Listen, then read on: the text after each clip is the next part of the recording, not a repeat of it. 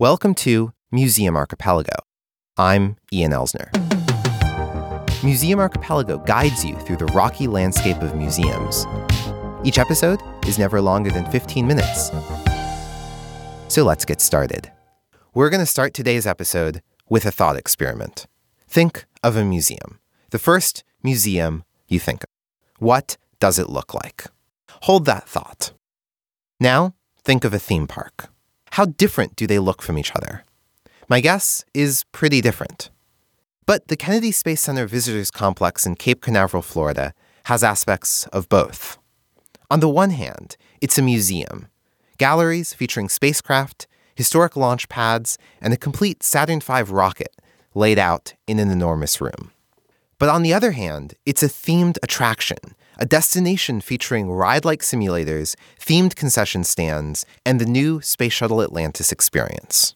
It's as if the complex, only a short drive away from Orlando, Florida, is competing for visitors against one of the globe's most effective themed attractions, Walt Disney World. As it turns out, not everyone mentally separates museums and theme parks so discretely. We have a nuanced view about the relationship between entertainment and education. This is Tom Owen, a vice president of PGAV Destinations who worked on that new Space Shuttle Atlantis experience at Kennedy Space Center. Hello, uh, my name is Tom Owen. I'm a, a vice president with PGAV Destinations. My background is in theater, uh, scenery and lighting design for theater. And so I've uh, been able to incorporate that theatrical thinking into my work with museums and zoos and aquariums and theme parks really the entire time I've been here. So that's that's been a lot of fun. It's not surprising that someone who works in both museums and theme parks would see similarities between the two.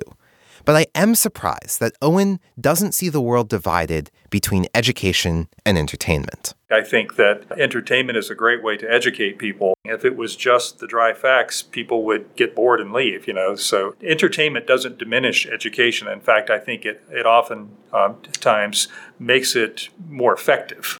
We believe that you can actually learn quite a few things from theme parks and themed attractions. If you can appeal to emotions or connect people with people, there's opportunity uh, for learning in all types of attractions. This is Diane Lochner, who is also a vice president at PGAV, and she also worked on the Space Shuttle Atlantis experience. Hello, my name is Diane Lochner. I'm a vice president at PGAV Destinations. PGAV works on designing destinations and attractions where people spend their leisure time. My background is actually in architecture. I'm a registered architect. And so my intrigue is the understanding of the built environment, but how that impacts visitors as they're working their way through attractions and museums. And the Space Shuttle Atlantis experience can be described as both a themed attraction and as a museum. The exhibit, which opened in 2013, features one of the three remaining shuttle orbiters, the white part of the US Space Shuttle system that looks like a giant glider.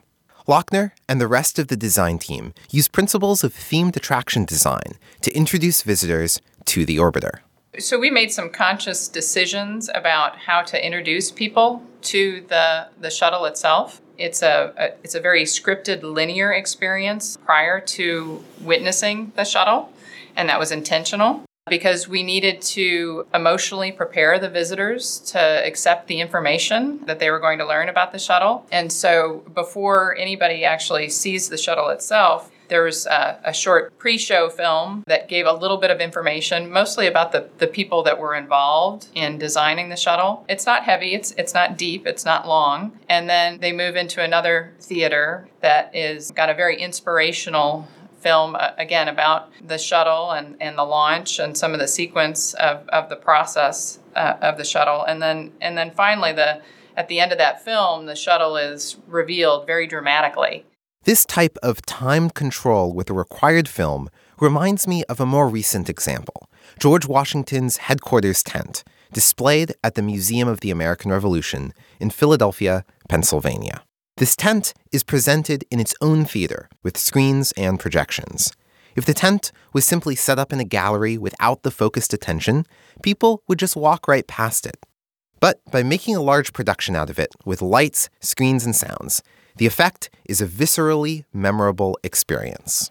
Now, back to the Space Shuttle Atlantis. The image on the screen actually sort of aligns with the Space Shuttle Beyond. At the end of the film, the screen actually lifts up and the visitors are presented nose to nose, so to speak, with Space Shuttle Atlantis. It's really been an interesting thing to watch um, visitors clap and cry as that screen lifts up and reveals the shuttle. We created that really important preparation so that people were ready to receive the information and, and, and sort of start to learn and start their experience at Space Shuttle Atlantis. After the screen dramatically lifts up, revealing the orbiter, visitors pass through a hole where the screen used to be and enter the Atlantis display, after which they are free to wander through the entire gallery. The main idea of the gallery is that the US Space Shuttle system was an innovative program designed to reuse spacecraft so that the frequency of going to space could increase and astronauts could get more work done in space. The main takeaway about the Space Shuttle Atlantis attraction was the idea that the individual orbiters, the, the, the thing that looks like the airplane that everybody thinks of as the shuttle, was part of a system, and that whole purpose of that whole shuttle program was working in space. And so we depicted Atlantis uh, as a workhorse. In fact, the way that we chose to to display it was banked at a, at a dramatic uh, banking and with the payload bay doors open, telescopic arm deployed, just as it would have been at the moment that it was pulling away from the International Space Station.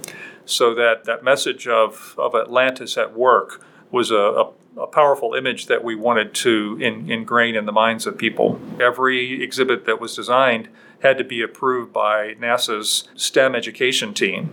Um, so there was a, a, you know, again a very strong interest that uh, people learn and and that, but also that the project would inspire the next generation of space exploration. The, the project wasn't designed for people that were already space enthusiasts or already knew a lot about space. It was really designed, for the most part, for people that we wanted to inspire so that they would become space enthusiasts and maybe take an interest in STEM or maybe even take an interest in a career in the space program. So here's that middle part of the Venn diagram the intersection of a themed attraction and a museum.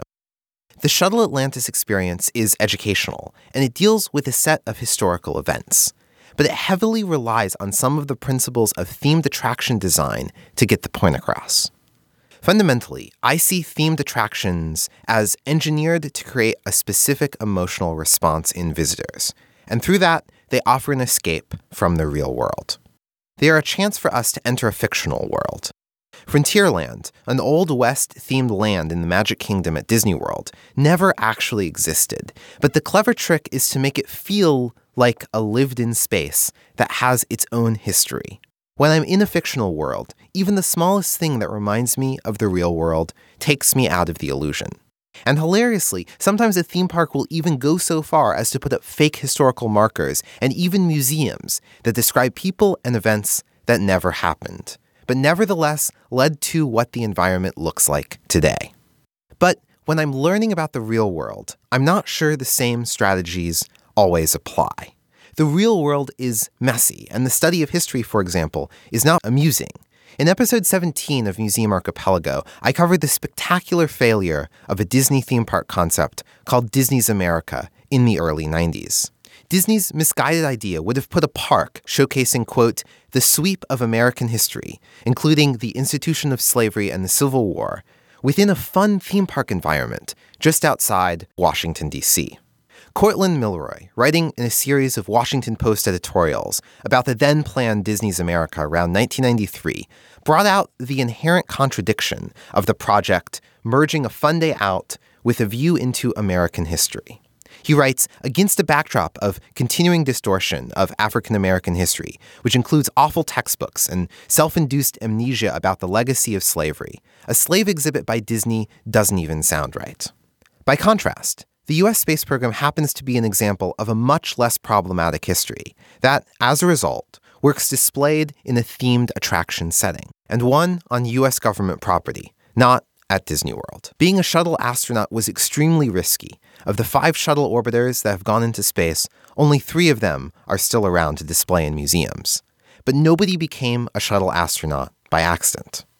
And since the failed Disney's America concept, the big theme parks have stayed out of attractions based on real life histories, or at least relatively recent real life histories.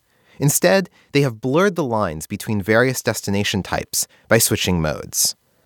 Both Owen and Lochner see a world where competition for visitors leads museums to focus more on creating that specific emotional response you find in themed attractions. Museums are beginning to investigate other attractions relative to relative to continuing to capture more visitors. Certainly the ones that we're talking to in the most recent projects. They are uh, really beginning to understand that they might have to do some things that are a little more out of their norm relative to, to appealing to visitors because they still want to make sure that obviously they are achieving their goals relative to educational standards and things like that but but certainly the competition for time has really increased and so I think I think in general museums are starting to think about uh, different ways of of curating the experience for individuals and really beginning to connect to to visitors' emotions in in different ways.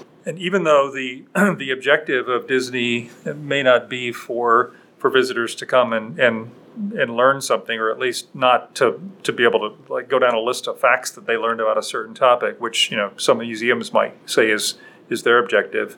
I think people learn things, you know, going to theme parks. Um, for example, if a if a kid is at a certain age where they're they've been fearful of roller coasters, but they they get brave and they decide to to get on a roller coaster, they're learning something important important about themselves, mm-hmm. and the fact that they're put into a, a, an experience that's really uh, special and over the top and different from their everyday experience. It, it inspires them and it opens up their their world of thinking. When thinking about museums as a medium, it's useful to look at theme parks too.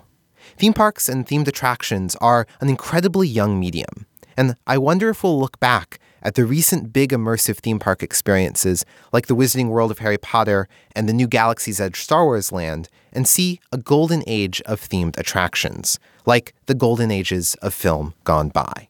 What role museums play in all this remains to be seen, but it all comes down to what people think of when they hear the word museum. At the beginning of this episode, what did you think of? Museums will continue to resist categorization, but I wonder if the trend for the largest, most visited, and best funded museums of the world will continue to be towards themed attractions. The carefully choreographed visitor experience at the Space Shuttle Atlantis might make its way to history museums. And when that happens, you'll hear about it on Museum Archipelago. Club Archipelago members get access to a bonus podcast feed. This week on Club Archipelago, a collection of thoughts about the role of trust between people sponsoring exhibits who are emotionally close to the topics and outside contractors who do the nuts and bolts. Join today at patreon.com slash museumarchipelago. This has been Museum Archipelago. You'll find a full transcript of this episode, along with show notes, at museumarchipelago.com. If this is your first show, don't forget to subscribe for free in your favorite podcast player. Thanks for listening. And next time, bring a friend.